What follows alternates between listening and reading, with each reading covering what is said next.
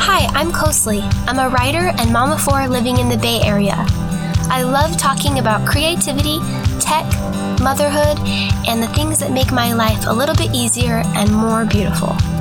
It's Little Things, the podcast for women who never want to stop learning.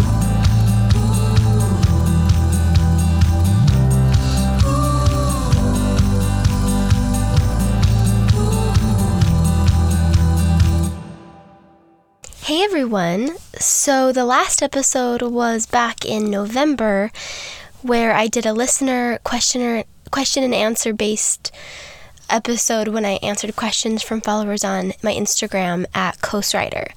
And we talked about the best nursing bra, which I now think is just the best bra anyway. It's that really soft one from Uniqlo that I've linked in my stories. Um, and I've also talked about some work from home advice and answered a couple of other random questions. Uh, but I just wanted to say thank you so much for still having the podcast after a couple months of a, a break and understanding why I had to kind of take a step away after having a new baby.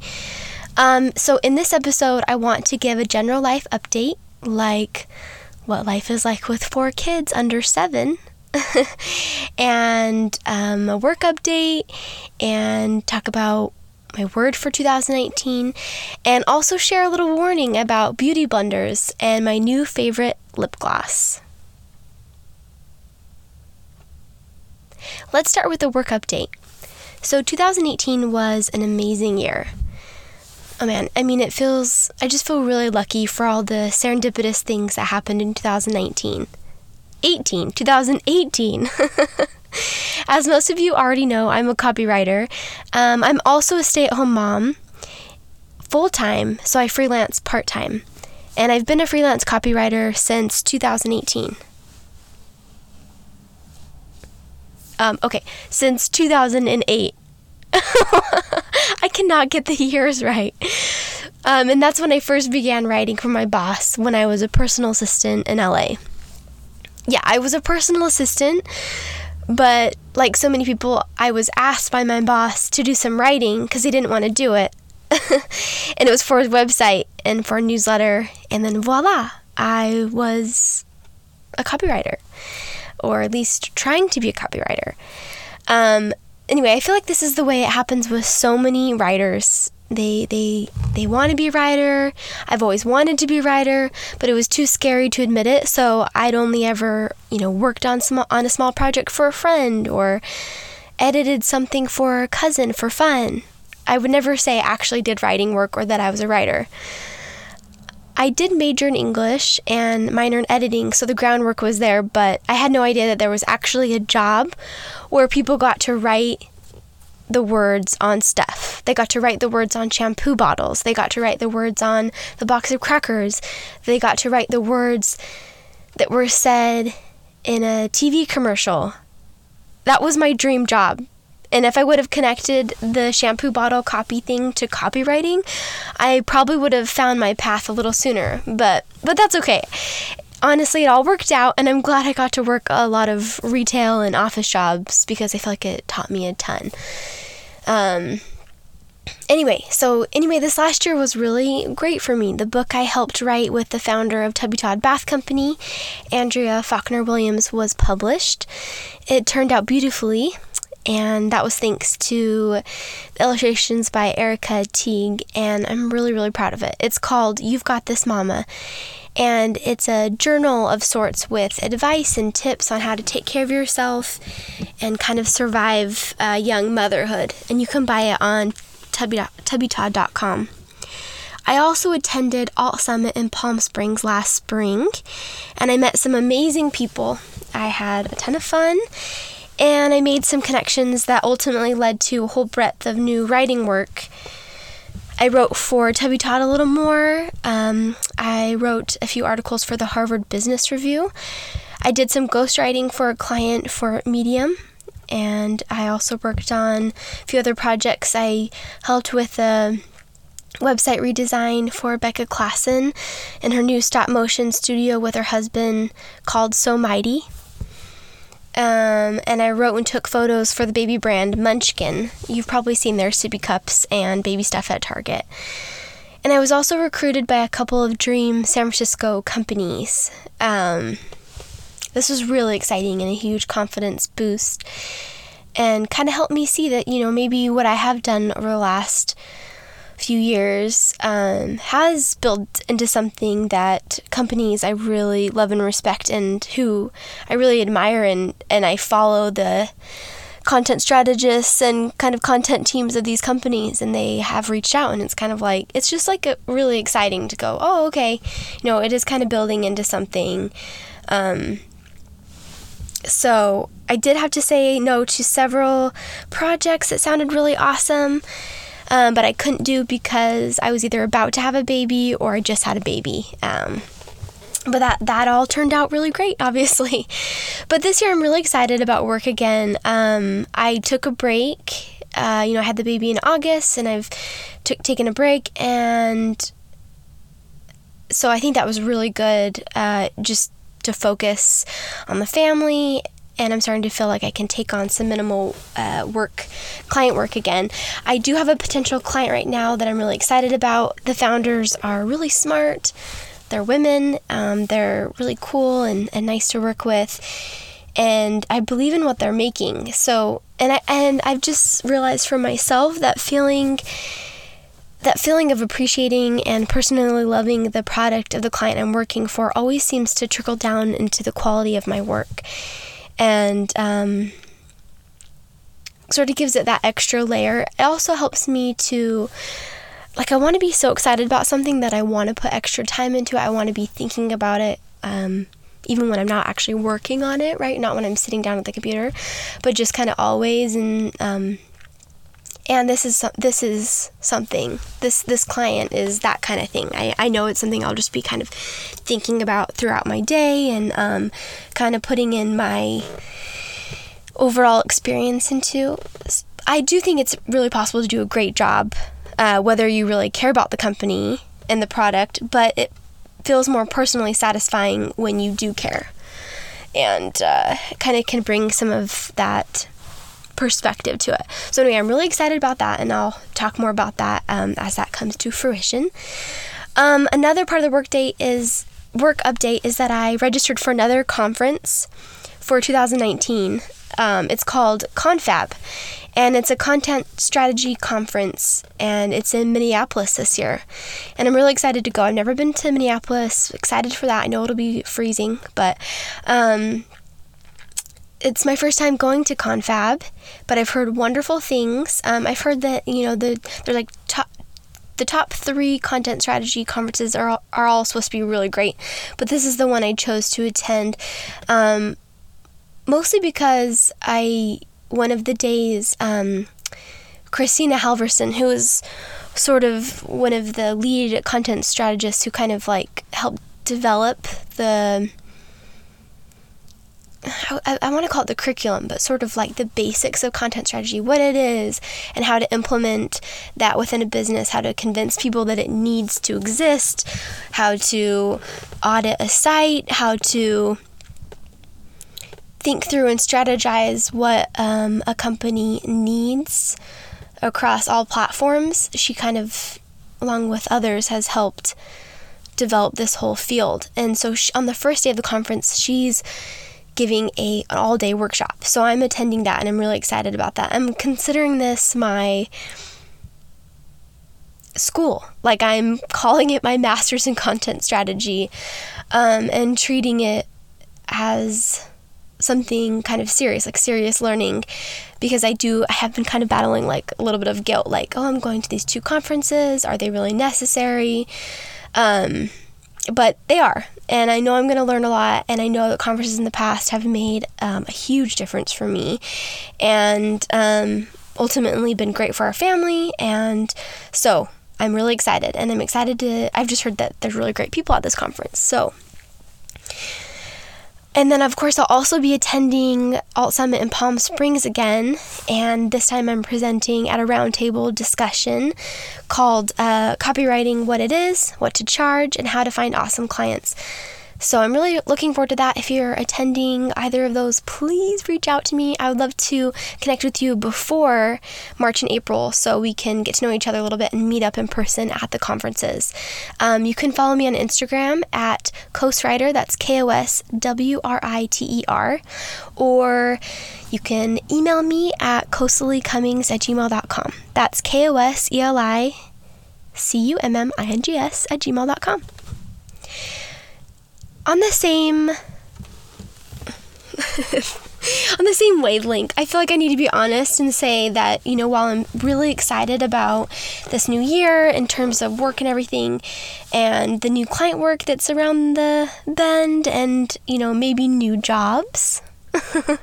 there, there's um there's a lot of ideas in my head right now for what can happen this next year, but I'm also a little stressed and I want to be honest about that. This is not just like, oh, I'm so excited. Yeah, 2019. Like, this is all going to be great and easy. Like, I have four kids we live in the Bay Area and we don't have family around and my husband is has a demanding job and it's a lot. It's just a lot and I'm like excited about it, but I'm trying to figure out how to navigate all this. And I also think this anxiety and stress is really natural when change is impending, right? Like if something's going to change, there's always that that tension of uh, anticipating that. You know, I'm nervous about childcare arrangements, figuring that all out. Um, I'm nervous about not being enough for my family. I'm nervous about having a really messy house. I hate mess and clutter. Um, I'm actually I'm nervous about being able to perform, about being able to do the work that I say that I can do. And I'm worried about what other people will think of me working more and having a lot of kids. And other things that really make no sense, like forgetting to remind my kids to put their books in their backpacks for library day, which is I don't know why I stress about every week, but like I do and not responding to optional class emails and preschool signups and various things. Just things that I know that I wouldn't, I'm not going to be able to get to um, like I am now. But what I've learned recently, and I'm trying to remind myself constantly, is that I'm not a naturally anxious person, which is something I have told myself for years. I'm also not a naturally sad or depressed person.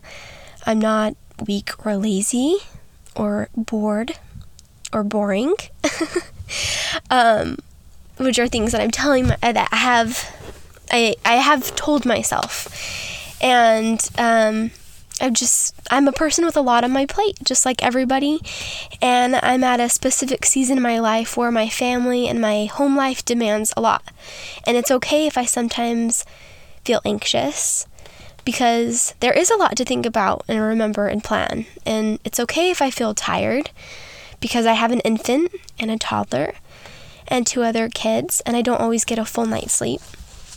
And it's okay if I feel upset or frustrated that my home, my car, my inbox, my phone, my refrigerator, whatever, my closet, they aren't as organized as I wish them as I wish they were because again, I have four small children and I can't do everything and I have a hundred other things that I love to do and need to do to be myself and to have the life that I want to have.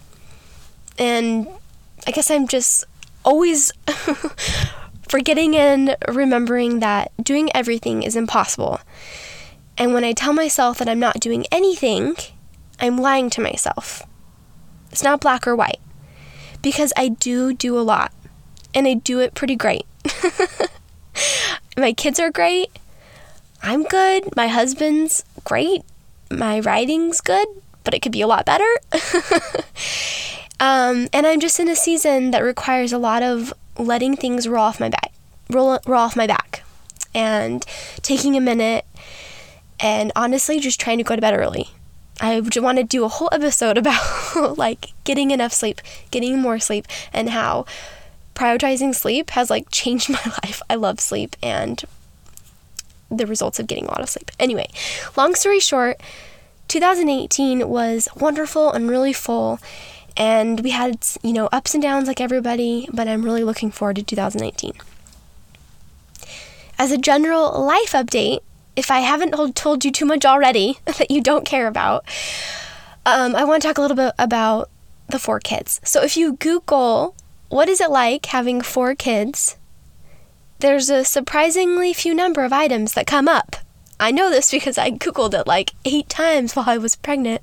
Like, desperate, like when I was morning sick and just laying on the couch, like month four, like still feeling so sick and like, oh my gosh, why am I doing this? Why are we doing this? And then again, like at the end, the last couple months, like, okay, why, are, why am I doing this? I know I know how hard this is. Why are we doing this again? Blah, blah, blah. Um, and desperately trying to get some camaraderie and feel like, oh yeah, we got this. There is nothing, there's only like a couple blog posts that come up, and they are not very uplifting about having four kids. It's like, yeah, it's really overwhelming. But then I realized there probably isn't a lot of stuff coming up because the people who have four kids are so busy with their four kids, they're too busy to write the article and publish it so that we, the others who need it can find it. But this is what I found so far, five months in, having four kids. All boys, seven and under. Although we had the fourth when our oldest was six, but now he's seven. So, yeah, four kids, seven and under, all boys. This is what I've come to terms with. Three kids is not the same as four. it's harder like a lot harder. I thought with three and having them so close, I was like, oh, we're already doing all these things. We're already spending all these times at parks. We're already like in this mode of like, um, this is how often they need to eat. This is how much you need to cook. This is all the groceries. Like, these are the kind of shows we watch, the things we need to do as a family. This is how much time we need to get them outside running around every day. This is how much energy, right? This is how many diapers. And like, that is not the case. Like adding another baby is adding another person. we went from five people to six people. And the new baby is the least work, is the least demanding of the family. Um, the others are are more demanding and you know there's always like the shift when you add another child um, everyone's kind of recalibrating there's a little less um, time for everyone, and so everyone sort of has to find the new normal and um, kind of compensate. And so that's like the rocky part of it too, right? Is like adjusting to having another person in your family, but just this sheer workload of having four small children um, with various needs throughout the day. Um, was a lot more than I was uh, planning on, and it kind of threw us off. It really did. Um, but I feel like, you know, five minutes and we're starting to feel some normalcy. Like the baby, we're getting on some more routine sleep with the baby. Um, we rearranged some rooms in our house so that our two older ones are no longer getting up so early. they were getting up at five, and now they're getting up, you know, like 6.15 6.30 and um, and then we you know did that digital clock thing where we put um, the name the the number of the time you want them to wake up. We put a 7 and then blocked off the minutes. And so they only see the hour the number of the hour on the actual digital clock. And then we put a sheet of a little piece of paper that says the number 7 on the minutes side and covered that and said okay when you see the number 7 then you can leave your room. You can't leave your room unless to use the bathroom. We only have one bathroom. So we have to have that um, that uh, caveat for them. But it's like you're in your room until seven, and they do it, and it's like life changing. I can't believe they were getting up at five. It was like the morning just felt forever long before they went to school. So anyway, that's a big thing. Our kids are getting more sleep. It's like more normal amounts of time in the morning and in the evening. So that's really helped. But just overall, the shift of like, uh, you know, this kid's crying, this these two kids are fighting, and the baby's crying and nursing and needs a diaper change, and like that's all happening at the same time. And my phone is buzzing, and the um, FedEx guy just knocked on the door, and then someone just broke a glass while they were fighting. Like it's just like it's like that. Like, and then the laundry goes. You know, like it's just crazy sometimes. I'm like, what? And then other times it's totally calm. That's the other thing that has surprised me. You know, people say, oh my gosh, you have four kids. Like, that's so crazy. And I'm always like, you know, they're not all babies. Like, the two older ones, like, are really independent. And I think that comes from, you know, their age, but also, like, we've had kids close and um, that kind of demands a little more of them so they like really can get a lot of their own um, snacks and even some of their own meals and get their own drinks like everyone goes the bathroom on their own like um, and they do jobs and clean up their own rooms. Like there's a lot of stuff they do do and they're helpful with the um, three year old and the baby. You know they can hold him and change wet diapers and stuff. So that is it's different. It's not like having four babies or like a couple you know three toddlers and a baby. Like we have two bigger kids and um, they can be really helpful. But anyway, it's just a lot. And I'm like, the other part of this is I'm so desperate to find a few women that are like a few years ahead of me. So, like, eh, but have four or more boys. Like, I want specifically to be a family of a boy family, and they need to have four or more boys because I'm so desperate to see um, how parents of a similar family just ahead of us are doing it and like the things that have worked for them and not worked for them and i just want to hear advice on the things they did to kind of keep their family close knit and develop these traditions, keep their kids active, and how to specifically raise boys. I've been deep in the world of um, trying to find books on how to raise boys, um, how to raise emotionally aware boys, um, really loving and nurturing boys in a time of like this weird toxic masculinity that we see all around us. Um, I'm trying to figure out how to raise good, strong Christian boys um, uh, and kind of navigate them being open minded and progressive and outward thinking and, and worldly while still being God fearing and um, following Jesus Christ and still having holding their their beliefs and religion close to them. So anyway, it's like this this dichotomy that I'm that my husband and I are trying to feel out together and figure out. So if two two questions. If you have a book you could recommend on raising boys, um, or a podcast, please recommend it. Um, email me koselicummings at gmail.com and I will share it on my Instagram, which is at koswriter. Or if you know someone personally that you would want to introduce me to, a mom of four or more boys, I don't care where she lives, but if you like like her, if you think she's awesome, if you if you think she has a cool family, whatever, you think she has something unique to share, I would love to connect with her. Um, and I will also share that. Like if you want me to share these women of of boys, I really want to learn. Um, I would say I have been listening to this podcast called On Boys. And it has been wonderful. Uh, I don't, it's two women, two moms of all boy families, and they've kind of made it their passion. They're writers and they write about raising men, raising boys, and the specific challenges and um, needs and the emotional, physical, uh, physiological needs of of males, and I have loved it. It's been really interesting, um, and I feel like I've learned a lot already. So I would really recommend that. It's called On Boys. I think it's weekly, a weekly podcast. Um, but they have a great archive I've been going back into. Anyway, oh, that was way longer than I was planning on on it. but um, if you were curious about four kids, I have a lot of a lot of feelings. Always a lot of feelings. Okay, my word for 2019. We're just gonna stop talking about the four kids because I feel like I could talk about it forever. Um, anyway, if you have questions, you can DM me and we can talk about it more.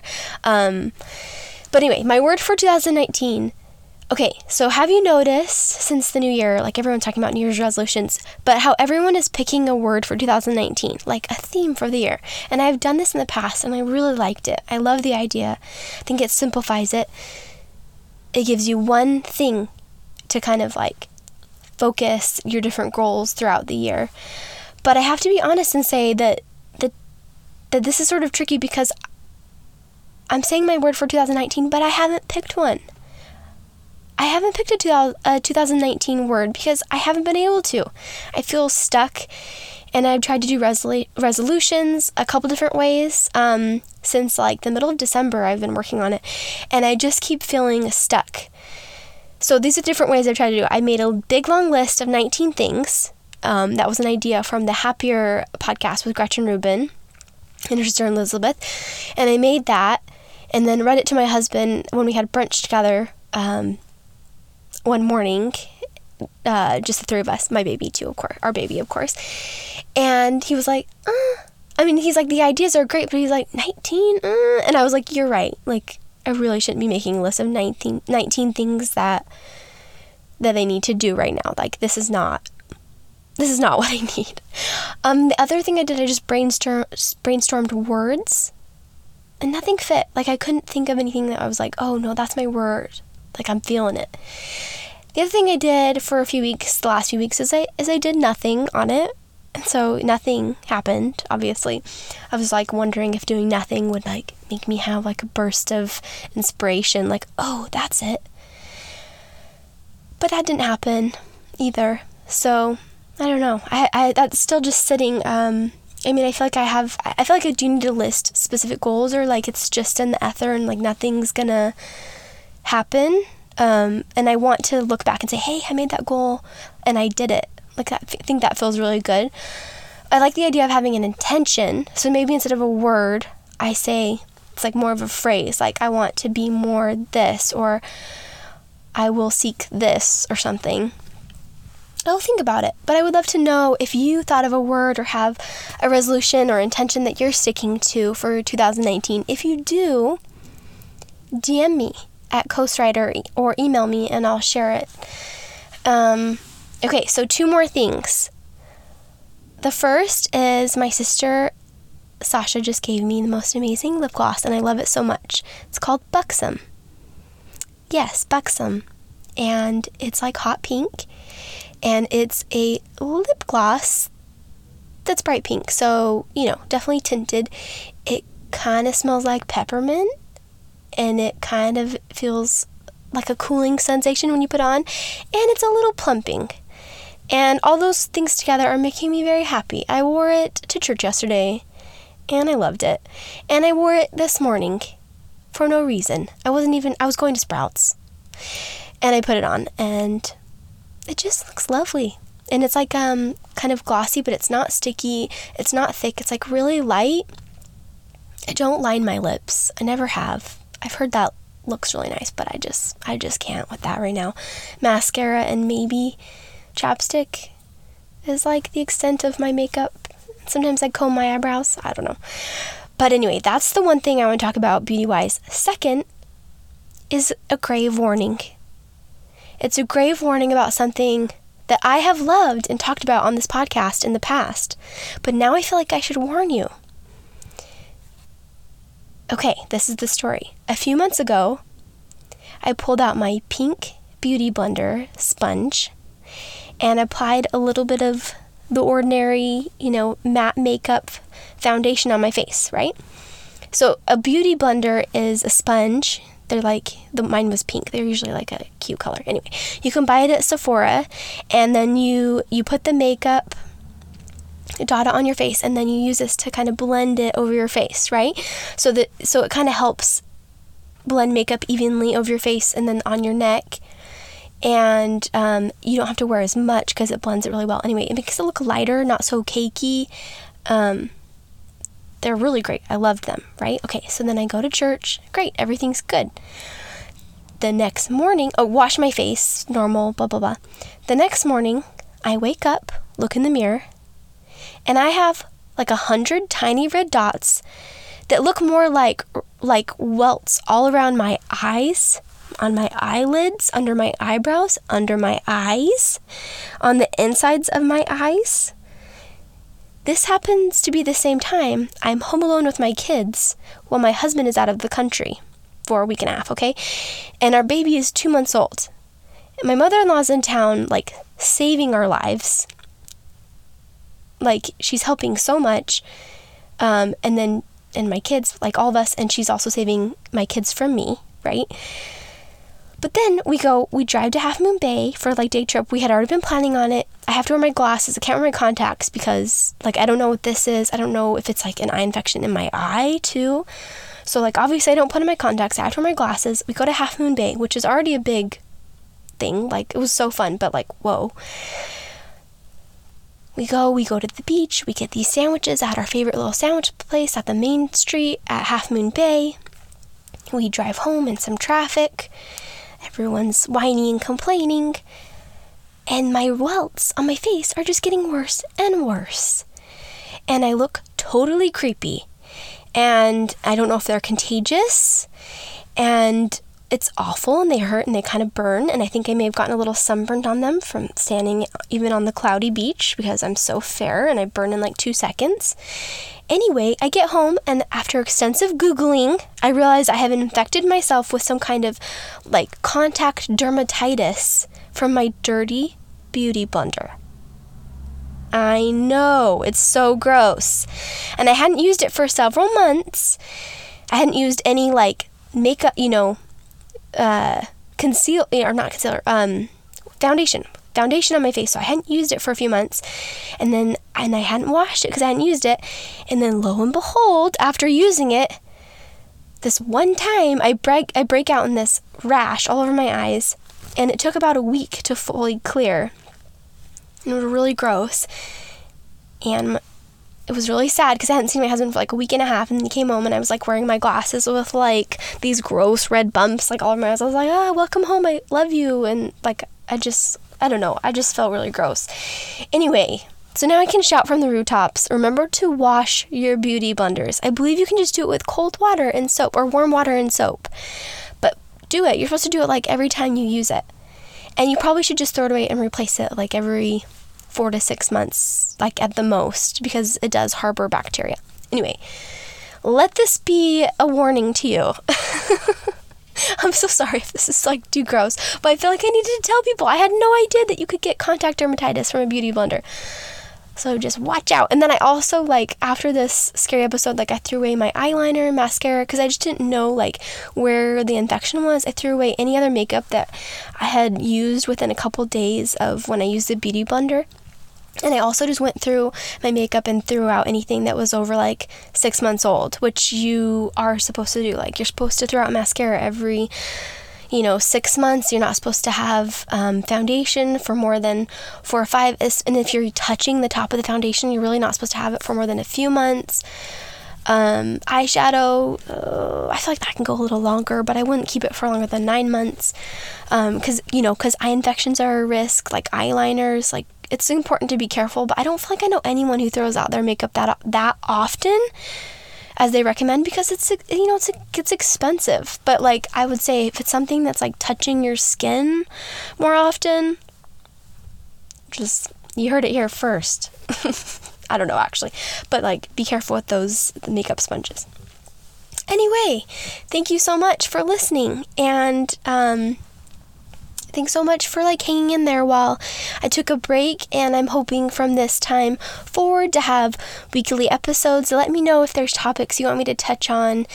Um, I kind of want to talk about um, a sample schedule with kids, um, another sample work schedule, work from home schedule now that I have a sleeping baby at home. that always gets interesting. And um, I want to talk about like new beauty products that I'm trying that I really like. Um, and a few clothing brands that I've recently discovered that I that I really like. Um, but if there's anything else you want to talk about, uh, let's let's do that. Go ahead and email me at koselicummings at gmail.com or tag me on Instagram at koswriter. Okay, talk soon.